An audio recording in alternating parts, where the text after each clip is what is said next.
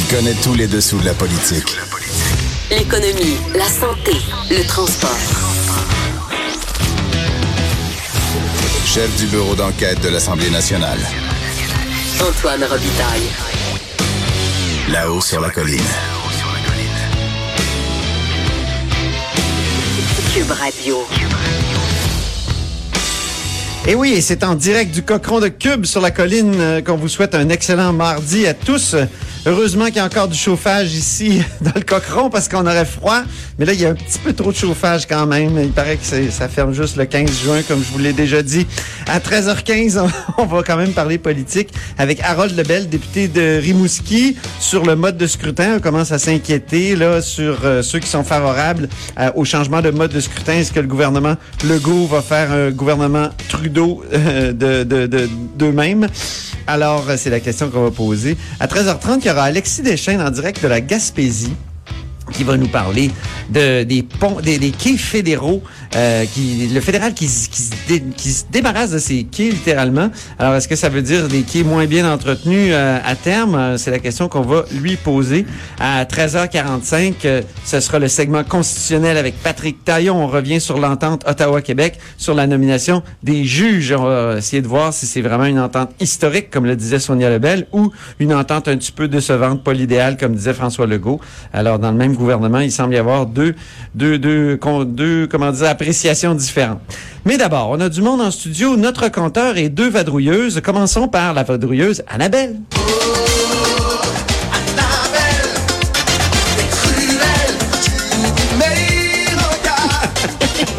Elle est incroyable, cette. Annabelle, journaliste au bureau d'enquête. Euh, gros dossier euh, en fin de semaine. Oui. Et t'es cruel, effectivement, parce que tu nous as mis le nez dans nos pollueurs. Ben oui, c'est peut-être un, un peu cruel, mais c'est quand même la vérité. Exactement. C'est que euh, nos grands pollueurs polluent. Avec Charles Cavalier, faut le oui, dire. Oui, Charles oui, oui. Cavalier, c'est très C'était un important. gros dossier. Et aussi mon collègue Philippe Langlois, Ah oui. qui on surnomme le magicien euh, parce que bon, pour tout ce qui est journal- journaliste de données, Phil est, est extraordinaire. Et on a fait pendant un mois, c'est ça, un travail là, de vraiment colliger plein de données qui nous permet de conclure que oui, les pollueurs polluent toujours plus. Les grandes industries ont augmenté leurs euh, émissions de gaz à effet de serre de 5 de- dans, de- en 2016-2017.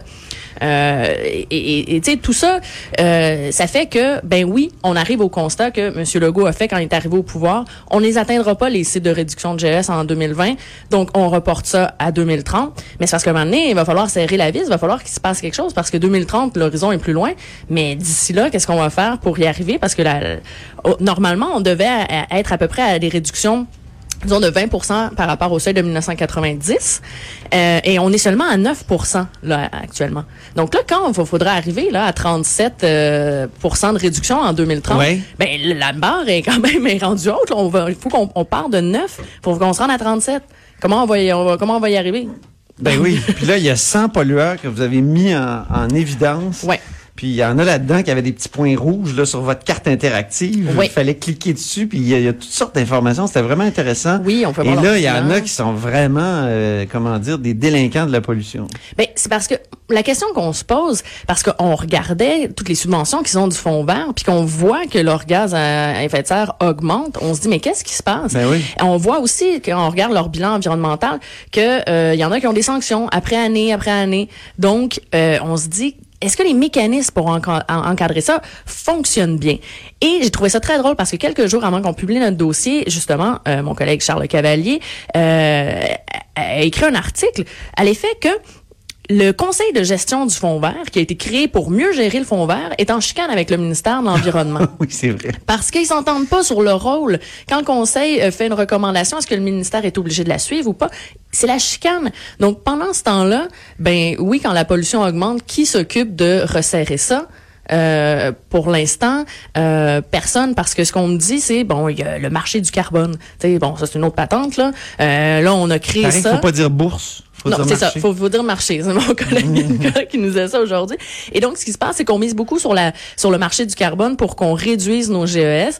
Et ça, en fait, bon, le principe est simple et compliqué à la fois, mais pour faire simple, je dirais que les pollueurs achètent des droits de polluer C'est ça. et ils compensent leurs émissions et tout ça. Au moins, il y a un prix qui est mis sur la pollution. Donc, ça coûte quelque chose si on Oui. pollue. Donc. Mais on n'a pas d'objectif par industrie, par secteur, euh, que ce soit transport ou les industries. On n'a on n'a pas d'objectif précis. On a juste le grand plafond qui est de, de, 100, euh, 65 millions euh, de réduction de tonnes. Bon, OK, puis on va baisser ça à 45 millions, mais après, qui et qui est redevable C'est c'est un peu ça la question que tout le long je me, je me, je me posais parce que on voit ben ok si ça augmente telle entreprise augmente est-ce que c'est inquiétant? Non c'est le grand plafond qu'il faut euh, auquel il faut s'intéresser ok mais ce grand plafond là Est-ce qu'on sait que combien est réduit? Est-ce qu'on sait combien d'entreprises achètent leur droit de polluer auprès des entreprises californiennes? Parce que Oui. le marché du carbone, on, est- on le partage avec eux. Là, on peut pas nous le dire. Ça, c'est secret. Donc, moi, je trouve que c'est c'est compliqué d'aller chercher l'information. Et ce qu'on a fait avec Ça a été compliqué auprès du ministère de l'Environnement. ah, ah oui, mais, mais juste les gaz à effet de serre, là, je- ça va juste pour illustrer ça. Euh, sur le site du ministère de l'Environnement, il y a des gaz, il y a, il y a des, le taux d'émission qui est par, par usine et sur Internet. Fait que nous, on se dit parfait, merci, on commence à travailler avec ça. Et après deux semaines, le ministère nous dit ah non, vous pouvez pas prendre ces données-là parce qu'il faut prendre les émissions de GS qui excluent la biomasse. Oh. Là, mon Dieu, que c'est compliqué. Pourquoi vous donnez pas Ben l'information sur le site qui est pertinente? Et, et effectivement, donc, euh, tous les experts s'entendent qu'il faut pas calculer dans les GES, les gaz à effet de serre, faut pas inclure la, la biomasse. Euh, ben, tant, tant- tant mieux, mais Ben, mettez les- cette sur le site Exactement. du ministère, ça devrait être ça. Parce que là, après notre dossier, les gens nous écrivaient, mais on est allé voir sur le site, puis c'est pas ça. Ouais, ben, ça- parce que les données, euh, faut les demander, puis ça a pris du temps pour les savoir. Pas de sens. Il y a eu des réactions politiques à ce grand dossier-là? Oui, François Legault lui-même Oui. a réagi. Euh, La réaction euh, classique, hein, c'est c'est de la faute aux libéraux. Euh, ben, Ce qui effectivement, pas totalement faux, là. Effectivement, ils étaient là euh, pendant des années et le, le, le, le, le, plan d'action 2013-2020 pour les réductions de gaz à effet de serre, on l'atteint pas parce que il s- c'est rien passé. Là. François Legault arrive au pouvoir puis euh, il ça. lui reste déjà juste un an. Bonne chance. Euh, ce qui est intéressant dans sa réaction, c'est que pour le fond vert, il veut revoir ça. Et là, ce qui pourrait être intéressant, c'est qu'on va pas donner des subventions juste aux projets comme ça, mais à- selon- il veut une certaine concurrence. Vous, votre projet, c'est pour réduire combien de gaz à effet Ah. de serre? Alors, s'il y a beaucoup de réductions, oui, on va vous donner une subvention. Parce que là, à l'heure actuelle, avoir, justement, savoir, il n'y a pas une bonne reddition de compte. On donne l'argent et on sait pas très bien les entreprises ont réduit de combien. Euh, après, il y a des gros fichiers où c'est calculé, mais c'est pas Ouais. très, très clair. Donc, non, il n'y a pas une bonne reddition de compte. On ne sait pas euh, l'argent qu'on donne a permis de, de, de, de réduire combien. Quel effet ça a eu? oui, Exactement. et ça, c'est une grosse lacune. Ben, merci beaucoup, Annabelle Blais, journaliste Plaisir. au bureau d'enquête. Euh, au plaisir. Je me tourne maintenant vers Jean-François Gibault, notre compteur et accessoirement directeur de la recherche à QMI.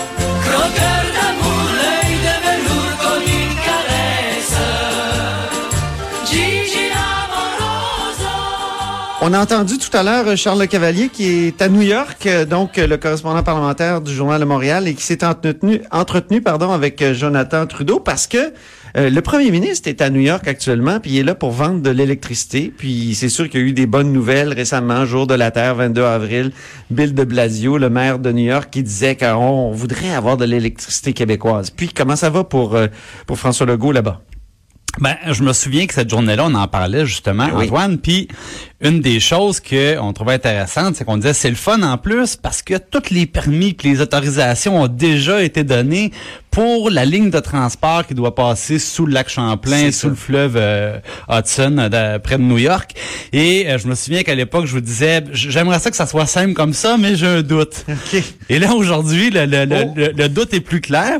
En fait, ce qui arrive, c'est que c'est vrai, il y a une compagnie américaine qui est détenue par un gros fonds d'investissement qui possède tous les droits, les permis, ils peuvent faire le projet, mais un câble sous-marin de plus de 500 km, ben euh, personne ne sera surpris d'entendre que ça coûte très très cher et eux ils veulent être sûrs de faire de l'argent avec ça. Donc cette compagnie là qui s'appelle TDI là, ben, je vous euh, je vous épargne les détails mais disons qu'elle appartient à un gros fonds d'investissement qui est aussi connu pour posséder les, les chaînes d'hôtels Hilton ou même SeaWorld dans le divertissement. C'est un- C'est c'est 50 milliards de capitalisation boursière Blackstone. Oui, oui, C'est Blackstone, hein, c'est ça, c'est ouais. des gens, là, oui, euh, c'est des gens sérieux, mais qui sont là pour faire de, l'argent. Et euh, le problème, c'est que eux veulent négocier le prix avec l'acheteur, donc la ville de New York. Et le résultat, c'est que c'est avec eux qu'on doit parler actuellement pour négocier le prix qu'obtiendra Hydro-Québec pour cette électricité-là. Et là, ça, ça fait pas l'affaire de M. Legault parce que, euh, bon, on lui a expliqué que déjà dans le passé, sous le gouvernement Couillard, c'est un problème. Euh, il voulait constamment qu'Hydro-Québec baisse le prix parce que lui, évidemment, plus le prix est bas, plus euh, il peut faire de l'argent en revendant bout. ça Ben à- oui. à l'autre bout. Donc, euh, Monsieur Legault, bon, euh, bon, il l'a rencontré ce matin, mais euh, même avant la rencontre, il disait déjà aux journalistes présents, écoutez, euh, moi, euh, je veux qu'on négocie nous-mêmes le prix avec New York, puis après ça, on trouvera une solution pour le transporter.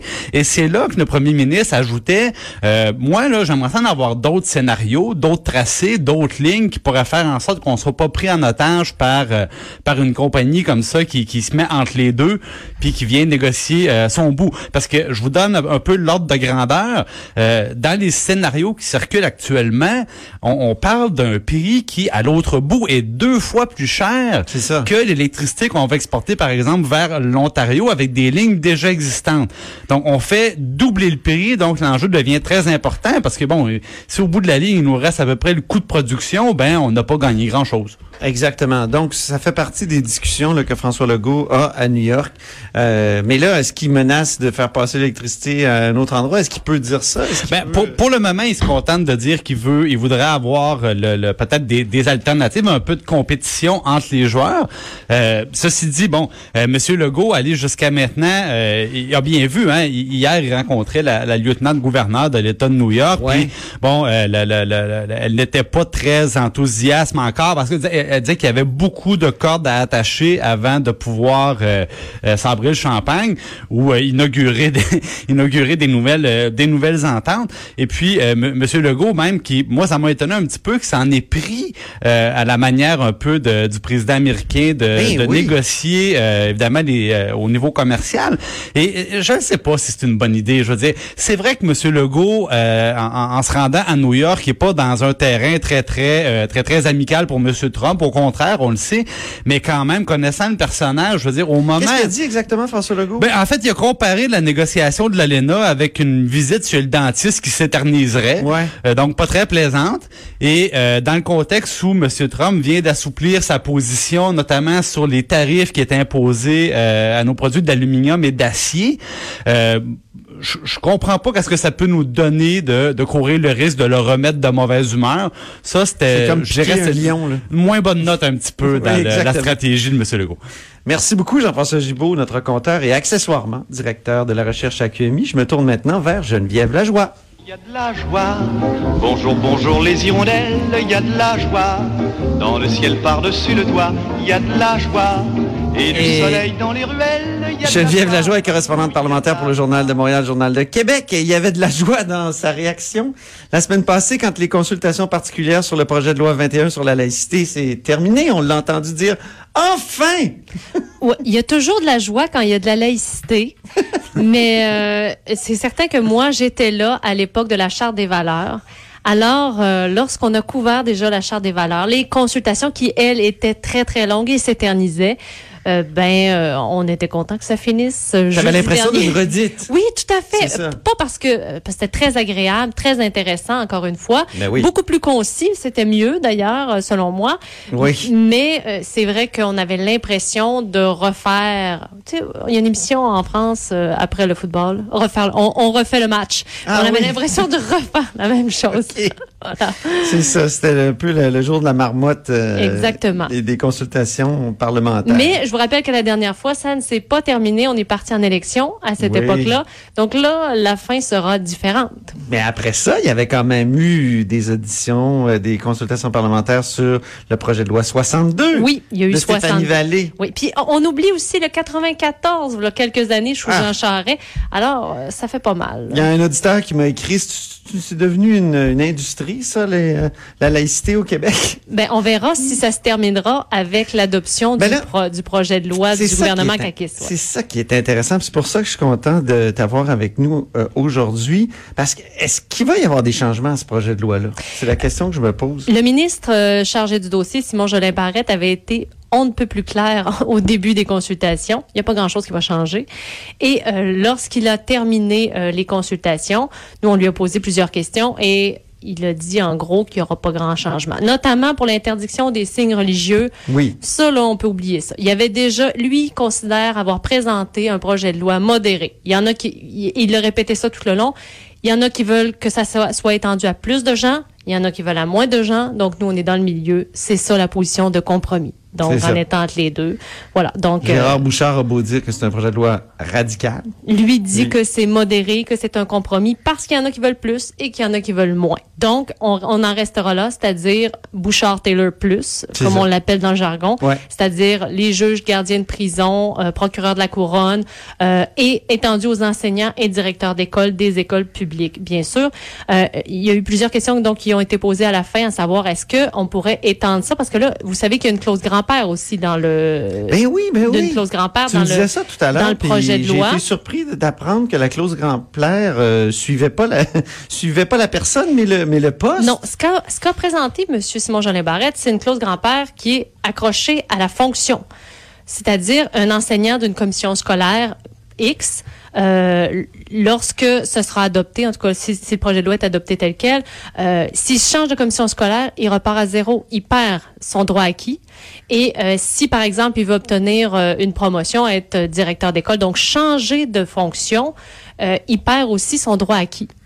Et euh, donc, on lui a demand- demandé, parce que la CSN, notamment la semaine dernière, est venue en disant, ben écoutez, nous, on n'est pas d'accord déjà avec le projet de loi, mais si jamais vous allez de l'avant quand même, on aimerait ça que ça, ce soit euh, changé, que ça soit attaché à la personne, que la personne puisse changer de commission scolaire, son conjoint déménage, l'enseignante, est-ce que, ben Ah oui. là, dans ce cas-ci, elle va perdre son droit acquis. Et le ministre a été très clair euh, en, en mêlée de presse ensuite à l'effet que cette clause grand-père-là, euh, premièrement, il y en a qui voulaient pas qu'elle mette en place. Ils ont décidé de le faire, mais il n'est pas question de la changer. Elle va rester attachée à la fonction. On a un extrait de la mêlée de presse d'ailleurs qui est Oui. très intéressant. Écoutons-le.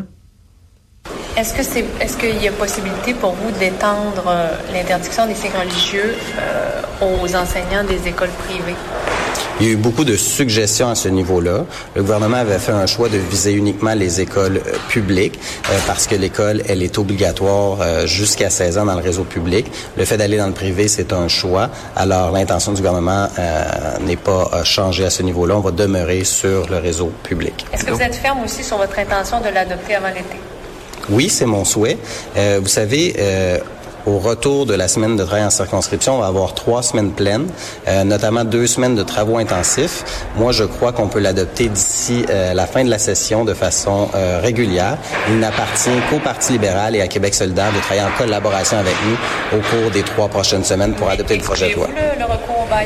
Moi, je suis convaincu qu'on va réussir à adopter le projet de loi en travaillant ensemble. Je suis ouvert à apporter des amendements si ça amène des bonifications au projet de loi, mais euh, toute cette question-là de, de, laquelle, de quelle façon on va adopter le projet de loi, ben ça va dépendre de quelle façon le Parti libéral et Québec solidaire travaillent en commission parlementaire avec nous.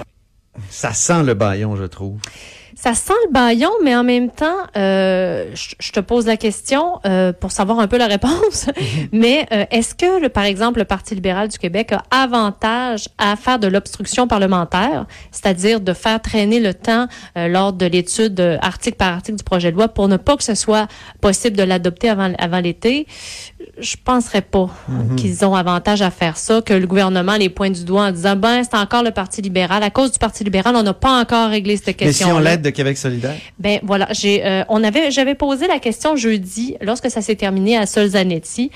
Euh, est-ce que parce que lui là, euh, il était scandalisé, il était très ému d'ailleurs dans son dans son point de presse, euh, très surprenant, très ému en disant que c'était vraiment euh, un scandale un projet de loi comme ça qui euh, brime des droits, qui euh, et, et donc qui limite des droits de certaines personnes, notamment Malgré des ses femmes. positions passées. Oui. Et, et donc, moi, je lui avais posé la question, oui, mais est-ce que ça mérite de l'obstruction parlementaire? Et Solzanetti m'avait dit, ben, je vais y réfléchir. J'ai pas encore réfléchi à Ah. cette question-là. Et je lui ai reposé la question ce matin euh, dans un petit échange euh, Oui. texto, je vous avoue. Euh, et puis, il m'a dit, oui, j'ai réfléchi et non, ça ne mérite pas de l'obstruction parlementaire. Bon. Donc, on peut s'attendre à ce que, oui, effectivement, ce soit possible que ce soit adopté avant l'été et donc qu'il n'y ait pas de recours au baillon. Bien sûr, le Parti québécois, lui, est totalement en accord avec ce projet de ben loi-là, ben oui. tout à fait.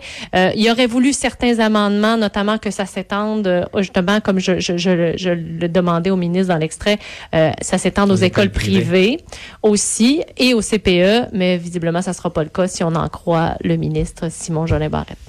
Ben, merci beaucoup, Geneviève Lajoie, correspondante parlementaire pour le Journal de Montréal, Journal de Québec. Merci. Merci. Après la pause, courte pause, on s'entretient avec Harold Lebel et là, la- le sujet sera la réforme des institutions démocratiques, au fond, le mode de scrutin.